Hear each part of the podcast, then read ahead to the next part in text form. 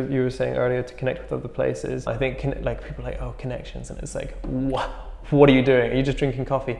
And that's fine. And I think that you need to drink the coffee because otherwise you don't see the emergent possible collaborations.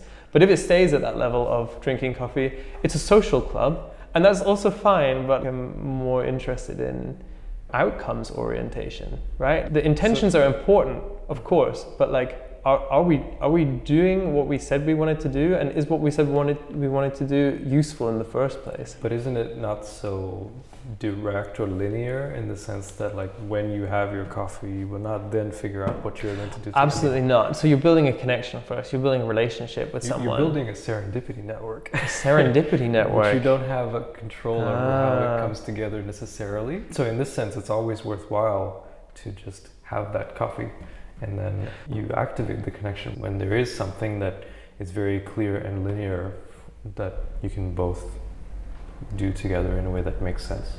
That's how I look at it. For me, just talking to anybody really is like, yeah, it's always worthwhile if I can just start a random conversation with someone. There's no other reason necessary for me because it's mm. always just useful. Mm. Just the, the act in itself is useful because it's pushing against the force of that thing I was trying to articulate earlier, which prefers that we stay individualized and more separated. For me, it's because I'm I feel like I'm trying to escape that. It's always worthwhile for me to just connect, and that's fine. Like we don't have to talk after that, or we can. It's all just like opening things up little by little, and that's worthwhile.